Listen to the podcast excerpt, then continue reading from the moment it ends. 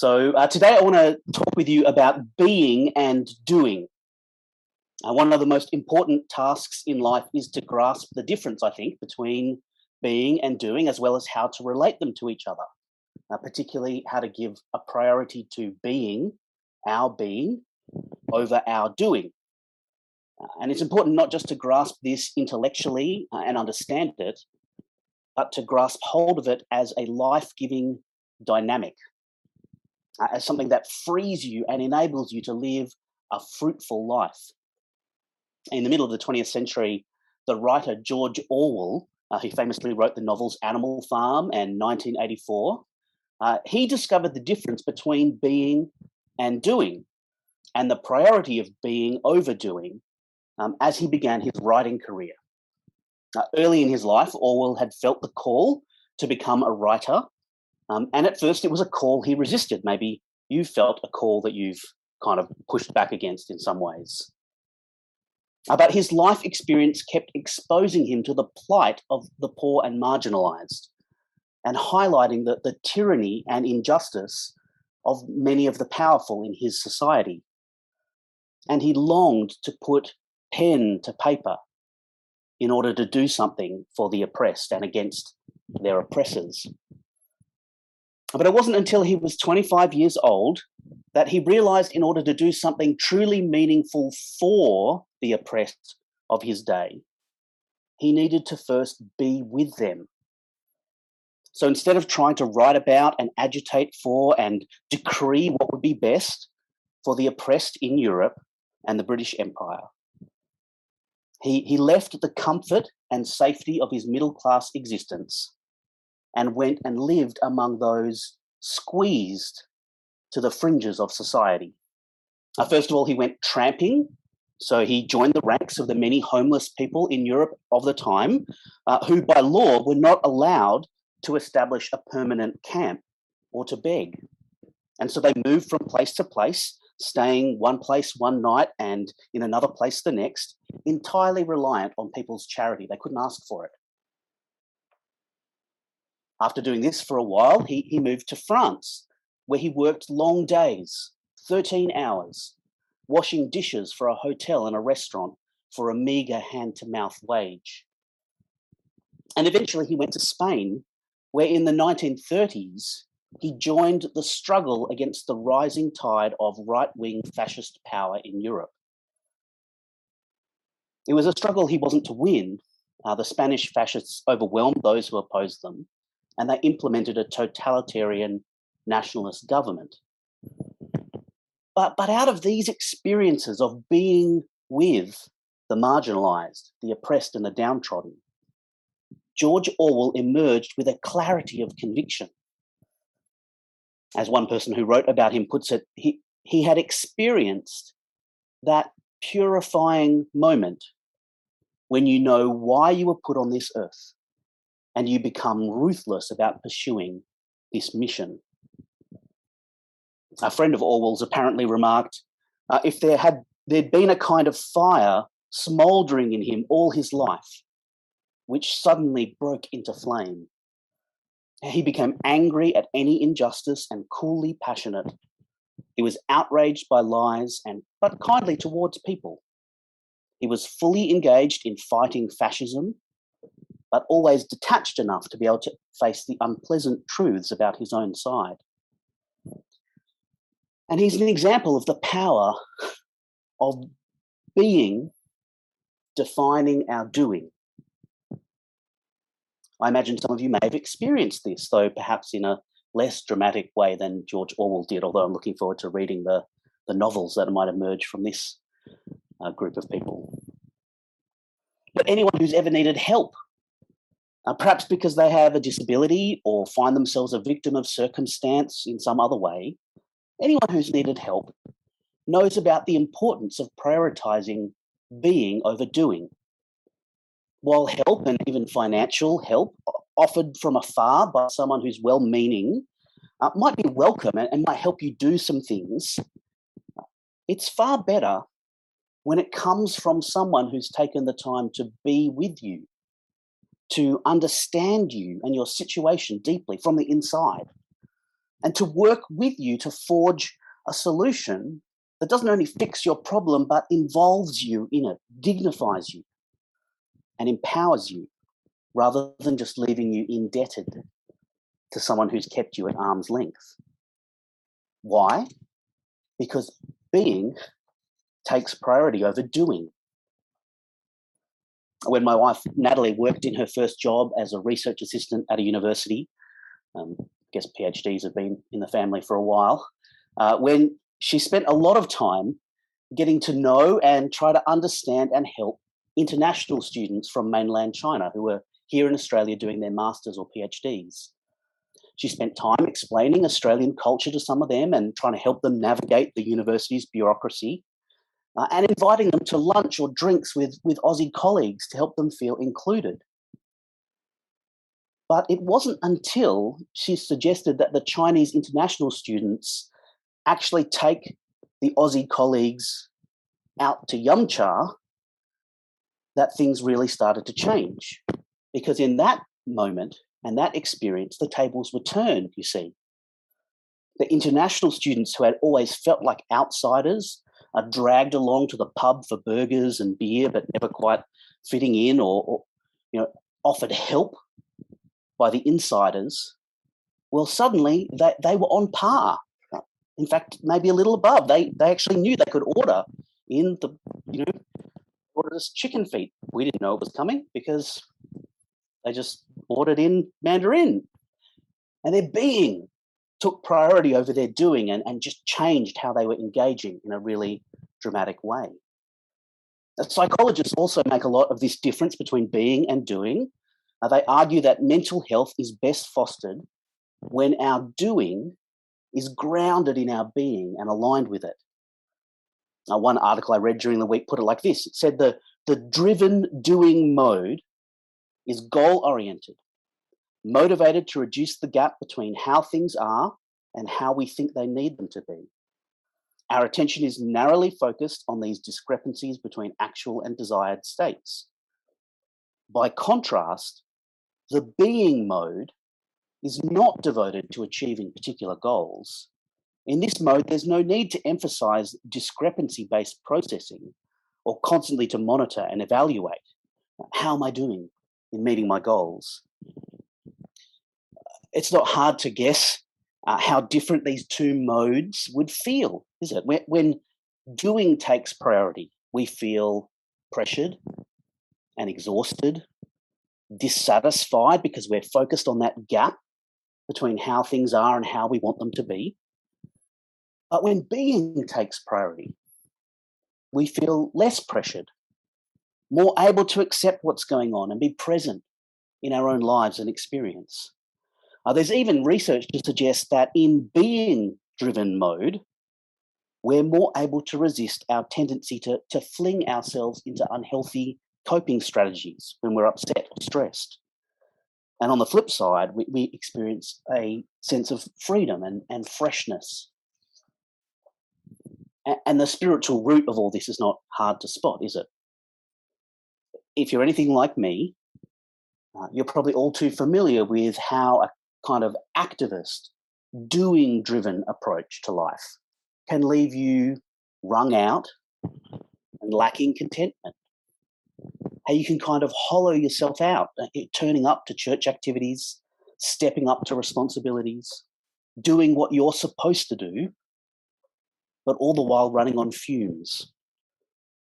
Unless your doing is anchored in and nurtured by a deep and constantly replenished reservoir of being with God.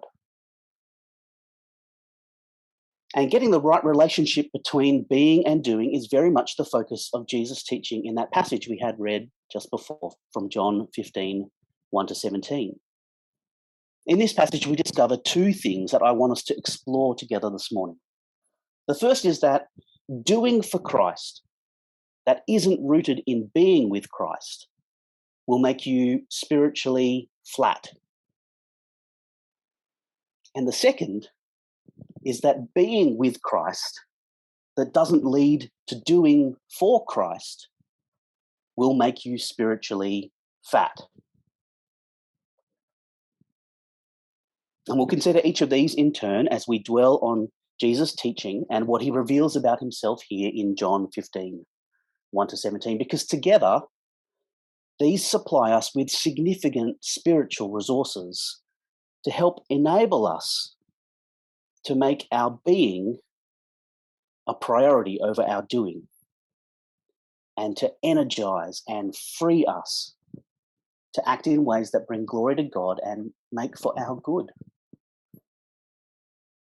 What Jesus offers in today's gospel reading is, is not another project or fad that makes a bid for our fleeting interest. He doesn't simply appeal to spiritual willpower as if he was calling on us to cultivate the, the spiritual equivalent of brute stubbornness. Rather, Jesus holds out here a vision of a full and flourishing life, deeply rooted in a vibrant and vital relationship with Him. And it's this vibrant and vital relationship with the Lord, this being with Christ. It's, this is the only thing that can sustain us to keep loving and serving the Lord Jesus and His church and His world. So I, I first want to show you what Jesus says here about how doing for Him that isn't rooted in being with Him will make you spiritually flat. Um, actually, flat is an understatement, as we'll see. Uh, before we get there, though, we need to pay attention to how, as this passage opens, Jesus urges his disciples to stop and be. You may have heard it there, he, his invitation. Jesus invites his disciples to abide in him, that is, to remain with him and somehow mysteriously in him, dwelling in an unhurried way rather than rushing here and there in frantic driven activism. We'll look at the first four verses. Listen again. I am the true vine, and my Father is the vine dresser. Every branch in me that does not bear fruit, he takes away. And every branch that does bear fruit, he prunes that it may bear more fruit.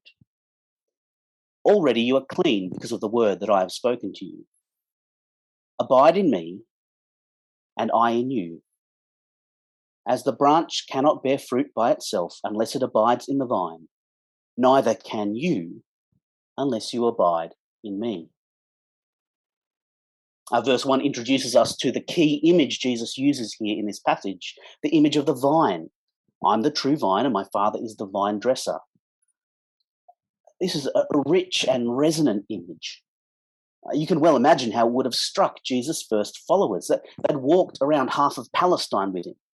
Right? They'd seen the vineyards and the low vines on which the cucumbers and gourds grew. They'd probably sheltered from the sun under a vine or two in their time. And so the image of the vine is earthed for them in their everyday experience. They know it well. They've, they've seen and tasted. Even more than this, though, the image of the vine was prominent in the scriptures which Jesus' first disciples were familiar with. Time and again in the Old Testament, God's people are described in terms of a vine or a vineyard. Uh, the prophet Ezekiel, for example, uses the image of a vine to vividly sum up the story of the Exodus from Egypt when God rescued his people and brought them out of slavery, that defining event that made Israel a nation.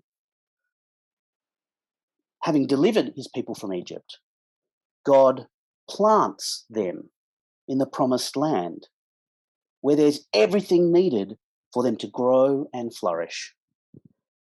But Ezekiel says, Israel, the vine, stretches its branches and tendrils not out to their God, but to others from whom they hope to receive life. And this, Ezekiel says, is bad news for God's people.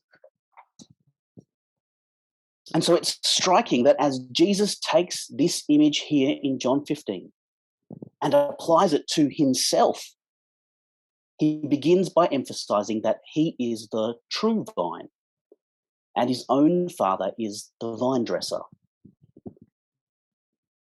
Where Israel had failed to be a vine planted by God and bearing fruit for God, Jesus does it truly He's the true vine. But even more amazingly, Jesus explains that he's the kind of vine that bears fruit through the branches that enjoy a living and intimate connection with him. Verse 2 Every branch in me that does not bear fruit, he takes away. And every branch that does bear fruit, he prunes that it may bear more fruit. Now, I've been out to the Yarra Valley at least a couple of times, um, but I'm not a viticulturalist. I, I know about vine dressing and, and making vines bear fruit much. But it doesn't take a skilled viticulturalist to know that the branches of a vine need to stay connected to the main vine in order to keep drawing up water and nutrients and stay alive. Uh, my kids, actually, who, who relished the modest crop of tomatoes and cucumbers we grew in our lockdown veggie patch last year, they know this. Right? They've even done the experiments with like dye and water and a bit of celery, and you see the kind of the liquid travel up. And it's the same with vines. Even my kids have a dim sense of the power and importance then of pruning. They've, they've seen the fruit trees we have in our garden out here. They know that the crop is much better and healthier when we give attention to pruning, when we prevent the trees from having so many branches that all the nutrients get diverted from the fruit to bearing lots of leaves just everywhere. And it's the same, Jesus says here, with those who follow him and seek to serve him. Get the message right.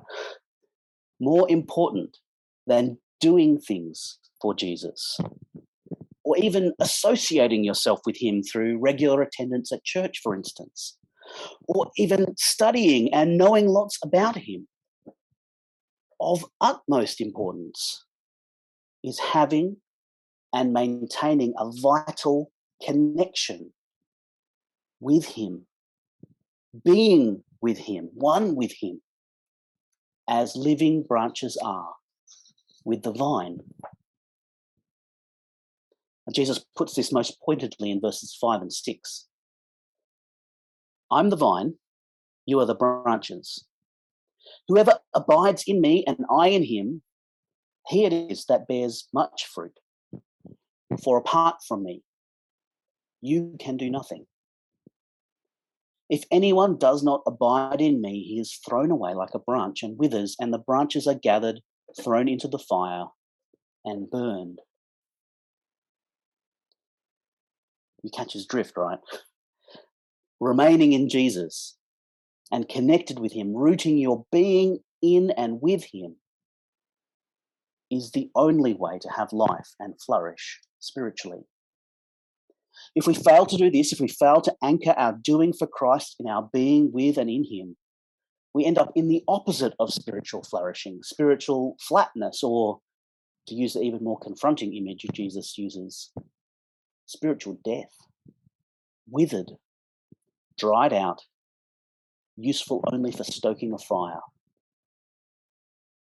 And so, remaining, abiding, being with Jesus must have priority over all our doing, even our doing for Jesus.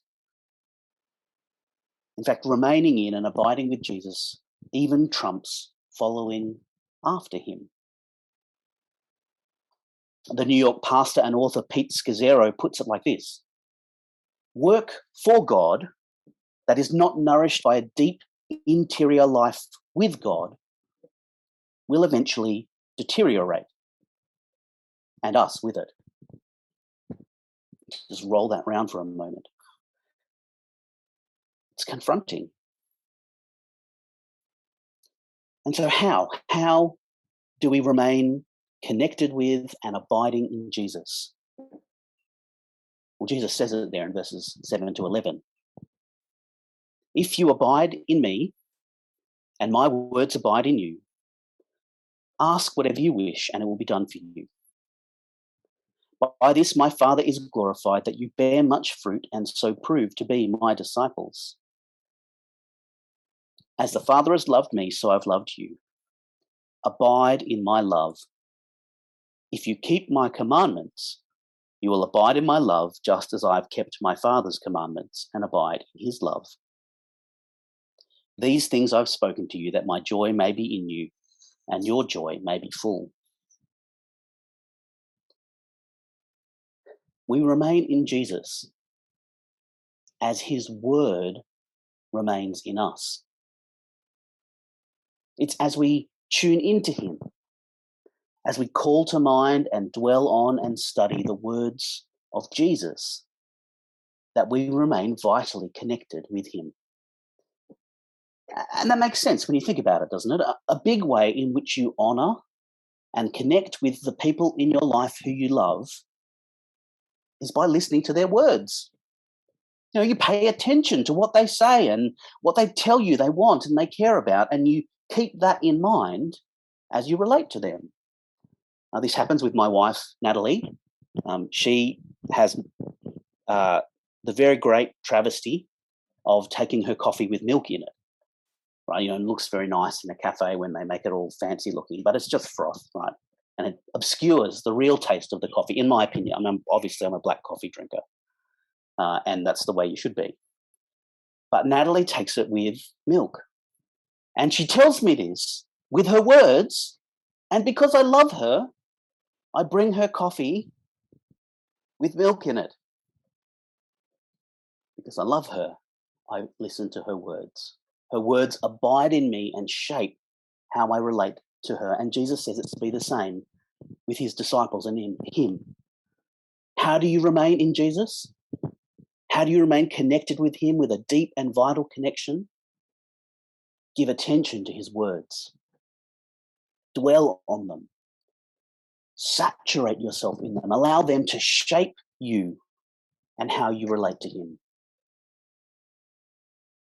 Uh, one way Christians in previous centuries found it helpful to do this uh, was they talked about meditating on God's words. Uh, Christian meditation is not very much like meditation in Buddhism or, or similar spiritualities. It's, it's not about emptying your mind.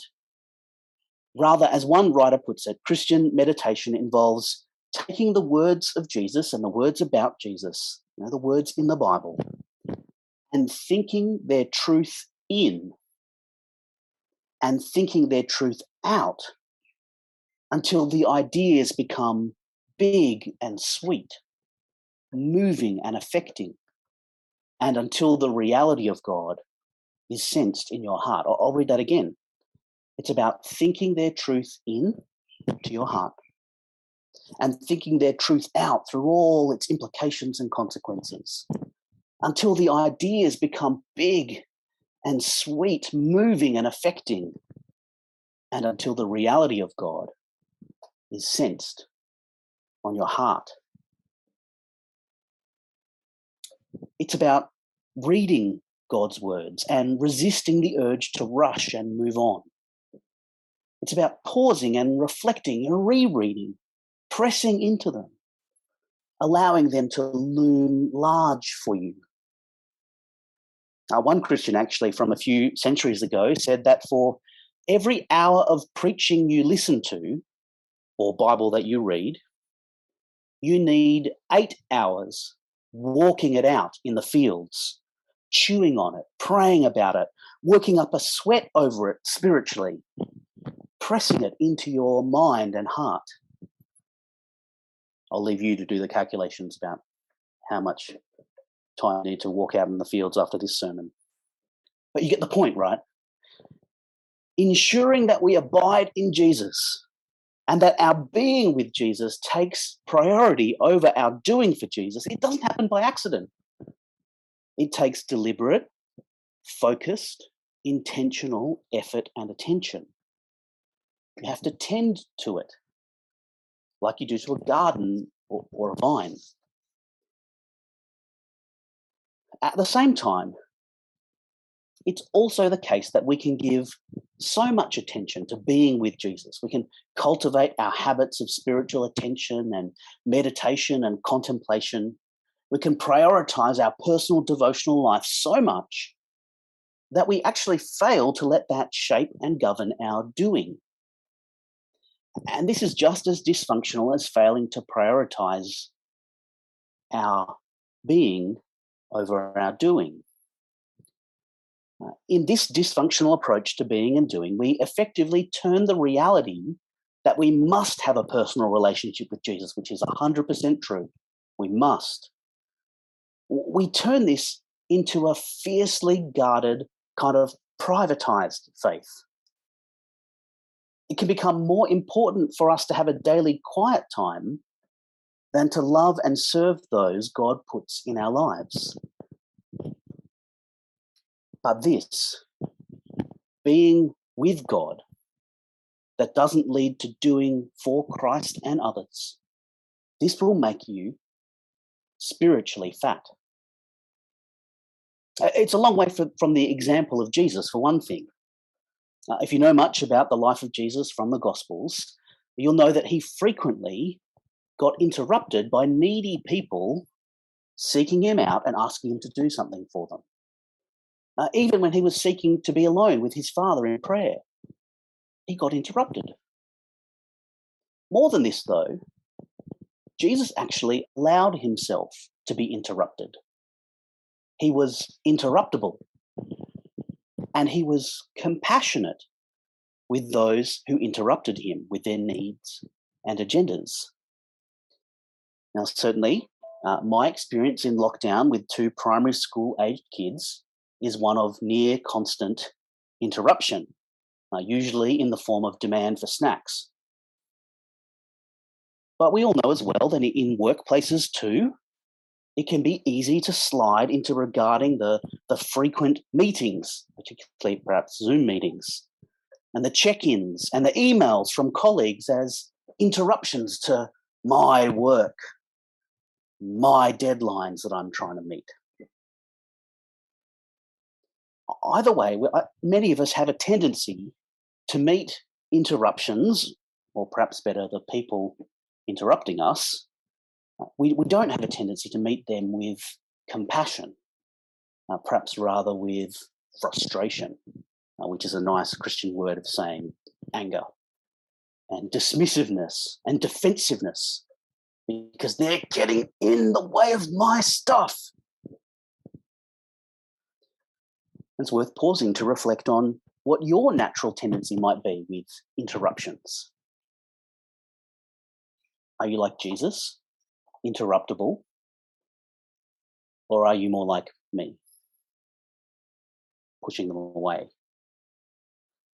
And so Jesus gives us a clear example of how his being with the Father flows into and shapes and energizes his doing for others. He doesn't hold back from them he pours himself out for those, even those who interrupt him.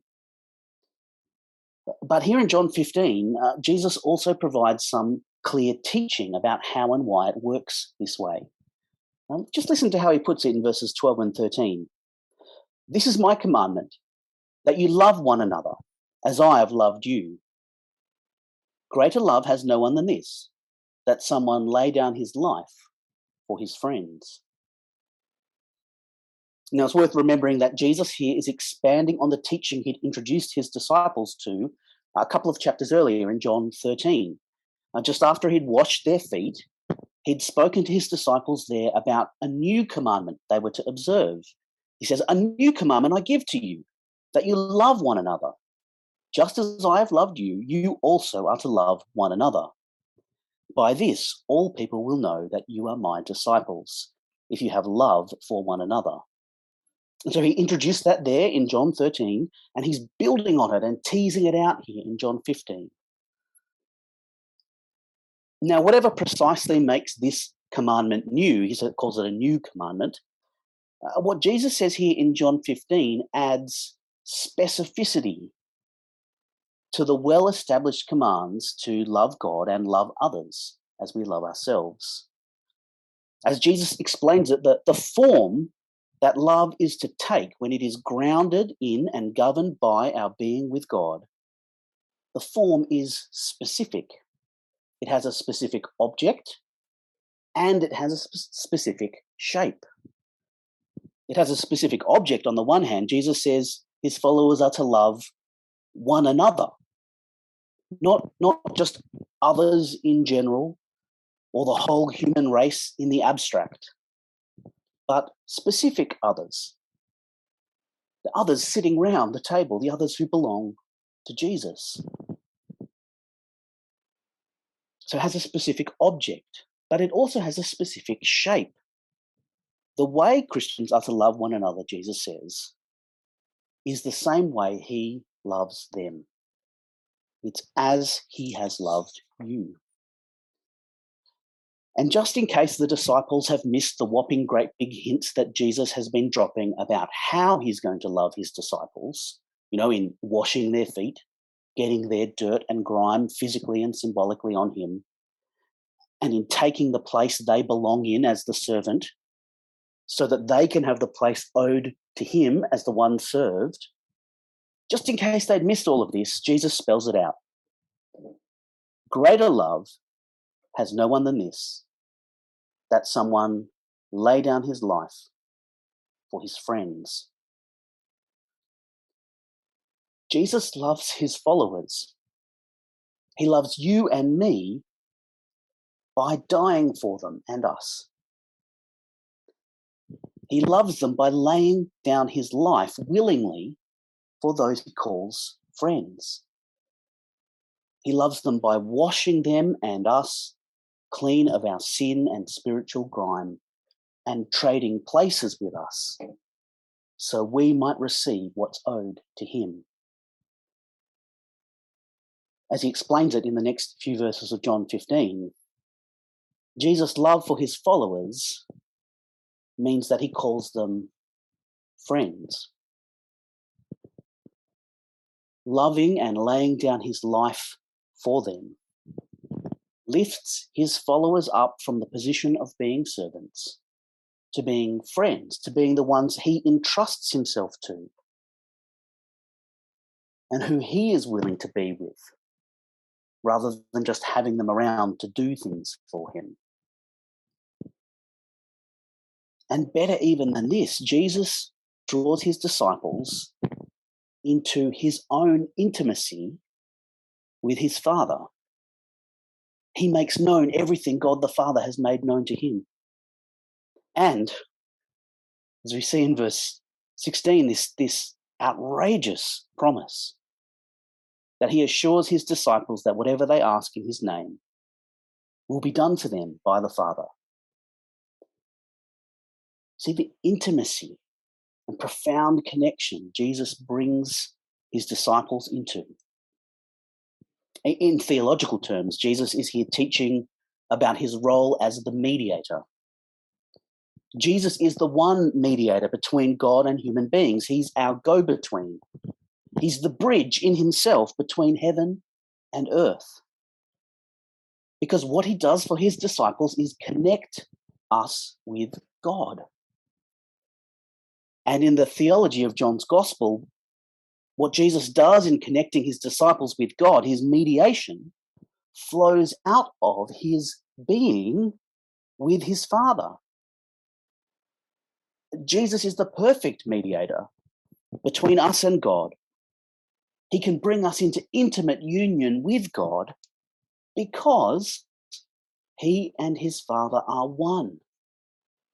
His being is anchored in and grounded in and profoundly connected with his Father's. And so the call to us here to take this as the pattern and template for us in loving others is to take, is to ground our doing in our being with Christ, to love others by laying down our lives for them metaphorically and, if it comes to it, literally.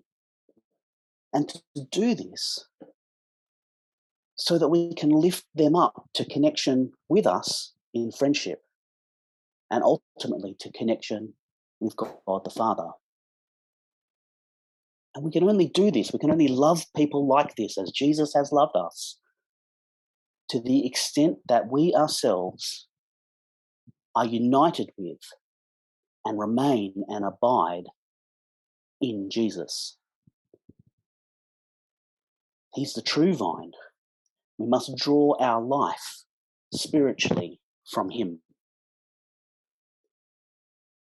And so, this is the way Jesus teaches us to prioritize being with Him over our doing for Him and others, but to do it in such a way that our being shapes and governs and energizes our doing.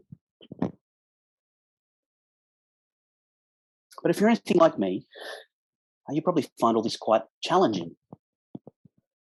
In the first instance, it can be hard to prioritize being over doing because of our inner activist. One of the strangest gifts God has given me in the past 18 months or so is He's forced me to confront my inner activist. Uh, he did this by demanding that, that I, along with many of you, no doubt, had to slow down and cut back and, and limit not only how many people I could see, but, but what I could spend my time on. I say this was a gift, but I don't want to suggest it wasn't hard. It's it's been incredibly hard. There've been tremendous losses, and I know different people have experienced those losses in different ways. There's there's just so much to mourn in the last 18 months. I suspect that as a society we'll carry the scars of our collective trauma for, for some time yet.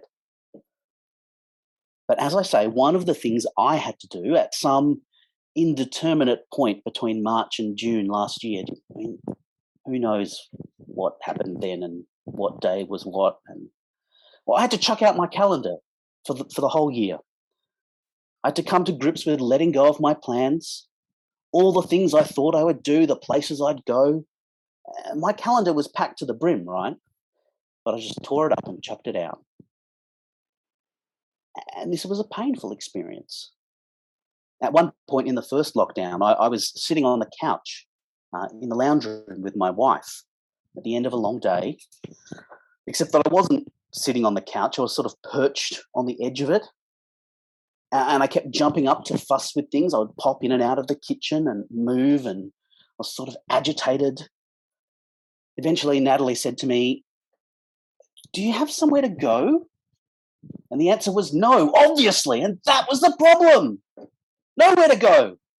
Uh, my body, my very muscles kept trying to unsettle me, to, to set me in motion, to propel me somewhere, anywhere, as long as it was forward. The problem was I couldn't go anywhere. I didn't love this at the time, safe to say. Uh, but over the year, I came to view this forced pause as a gift to me because it exposed and stirred up in me my inner activist. It brought me face to face with this unsettled dynamic in my heart, this deep desire to keep moving, to maintain momentum, to be doing something, anything, and going somewhere, anywhere, rather than just stopping and being where I was. Maybe you too have an inner activist or are sitting on a couch next to one. Perhaps this is a big part of why you struggle and find it difficult to prioritize being with Jesus over doing for him. Because it doesn't feel like you're hitting the targets and going anywhere.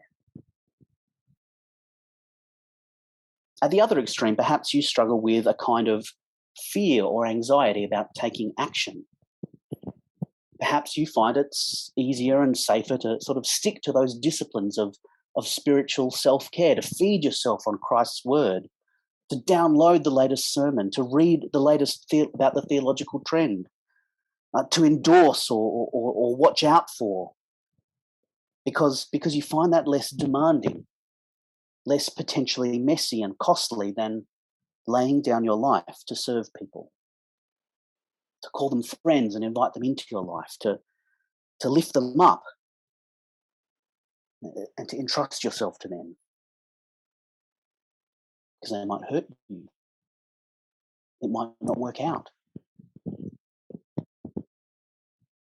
Whichever way it goes for you, whatever it is that makes it hard for you to prioritize being with God over doing for Him, and to express your being with Him in loving others as Christ has loved you. It's a struggle we can't afford to give up. It's, it's too important. It makes too big a difference as far as remaining organically and vitally connected with Jesus goes, as far as bearing fruit in Him goes, as far as our own spiritual lives and health goes. But in the end, the only thing that can shift us, the only force that can still our inner activist at the same time as it calms our fears and moves us into action that we might take risks for the sake of others, the only thing is a deeper embrace of Christ's being with and doing for us. Listen again to how Jesus puts it in verse 16. You did not choose me, but I chose you and appointed you that you should go and bear fruit. Better than and prior to all our efforts, even our efforts to prioritize being with Christ. Before all of this, and better than all of this, is His being and His action is his initiative, his choice that, that he's taken to move towards us, to embrace us, to call us friends, and to lay down his life for us. He's done this knowing full well how we have and do and fail to abide in him. You know, these very same disciples he's speaking to here, within a few hours, are literally abandoning and betraying and denying him. And he knows this. And he loves them anyway, and he loves us the same. Willingly and joyfully, out of the overflow of his love for us, Jesus risks it. He recklessly and lavishly pours out his love and mercy on us in spite of our struggles and failings. And when that gets into your heart, when that grips you, it'll put to death your proud and usually all too effective inner activist. So you can stop and be with Jesus. And it will raise you up, lift you up onto your feet from your fearful paralysis and your risk aversion so you can attempt and do great things for Jesus and for others for his sake. Do you want this? I want it. I want it for me. And I want it for you. So let me pray and commend us to God.